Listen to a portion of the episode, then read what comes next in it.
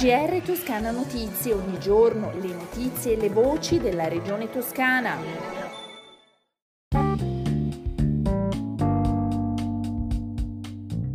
Una buona giornata dalla redazione di Toscana Notizie. Valutazione positiva da parte di Regione Comune dello stato del cantiere del sottoattraversamento dell'alta velocità alla stazione di Campo di Marta a Firenze con la speranza di concludere entro il 2028 un'opera strategica non solo per Firenze ma per tutta l'Italia.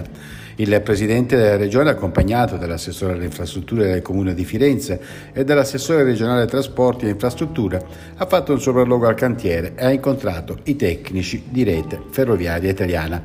Il Presidente, insieme all'assessore del Comune di Firenze, si è espresso in modo positivo rispetto al quadro complessivo del cantiere, soprattutto dopo le incertezze emerse nei giorni scorsi.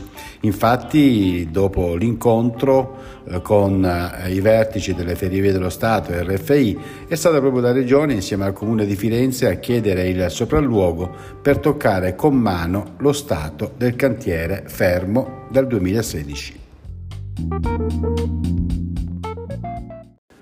Aperto il bando per servizi di accompagnamento al lavoro rivolto alle persone svantaggiate. Grazie a un budget di circa 10 milioni di euro garantiti dal Fondo Sociale Europeo, il bando finanzia la realizzazione di tirocini di orientamento, formazione e inserimento finalizzati all'inclusione sociale di soggetti fragili che necessitino di percorsi personalizzati ai fini dell'inclusione socio-lavorativa e dell'acquisizione di un'autonomia personale.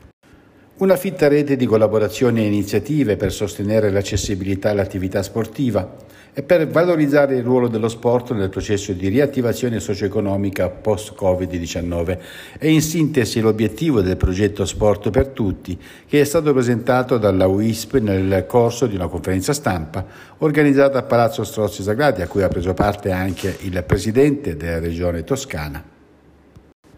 La Regione, con una delibera proposta dall'assessore all'economia per dare attuazione alla legge regionale sui custodi della montagna, approvata dal Consiglio regionale lo scorso marzo, ha deciso di pubblicare un bando per sostenere l'avvio e la riorganizzazione di attività di piccole, medie e microimprese nei comuni montani sopra i 500 metri, ma anche contemporaneamente di promuovere la firma di patti di comunità negli stessi territori. Il consigliere del Presidente per lavoro e crisi aziendali, insieme alla sindaca agli assessori del comune di Figline e Incisa Valdarno, supportato dal direttore per la competitività territoriale della regione, ha partecipato all'incontro con cui G Group SRL ha presentato a istituzioni e sindacati il suo progetto di reindustrializzazione dello stabilimento ex Beckert. Il progetto è stato spiegato verte a creare una nuova economia circolare all'interno della comunità energetica autosufficiente ed è il primo di economia circolare totalmente autosufficiente in Italia.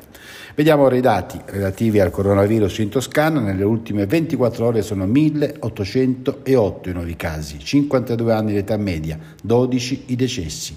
Calano i ricoveri, complessivamente sono 647, ben 17 in meno rispetto a ieri, di cui 20 in terapia intensiva, anche in questo caso 2 in meno.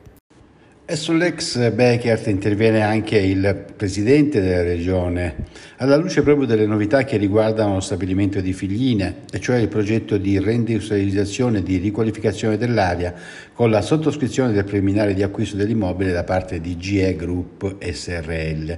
Per il presidente si tratta di un progetto ambizioso che va nella direzione delle energie rinnovabili, un ambito su cui la Toscana sta portando avanti un impegno a tutti i livelli. La Giunta regionale toscana apprezza la scelta del Ministero che ha annunciato che terrà in Toscana, a Chiacciano Terme, la prima conferenza nazionale programmatica del turismo in Italia, già fissata per i prossimi 28 e 29 ottobre.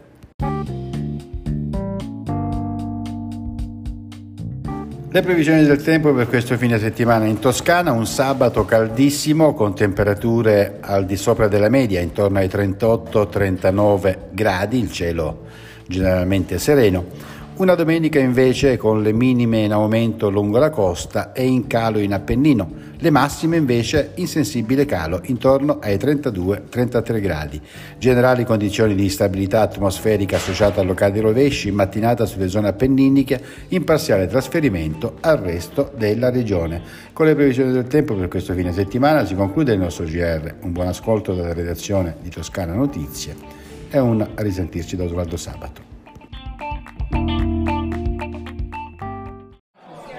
GR Toscana Notizie, ogni giorno le notizie e le voci della regione toscana.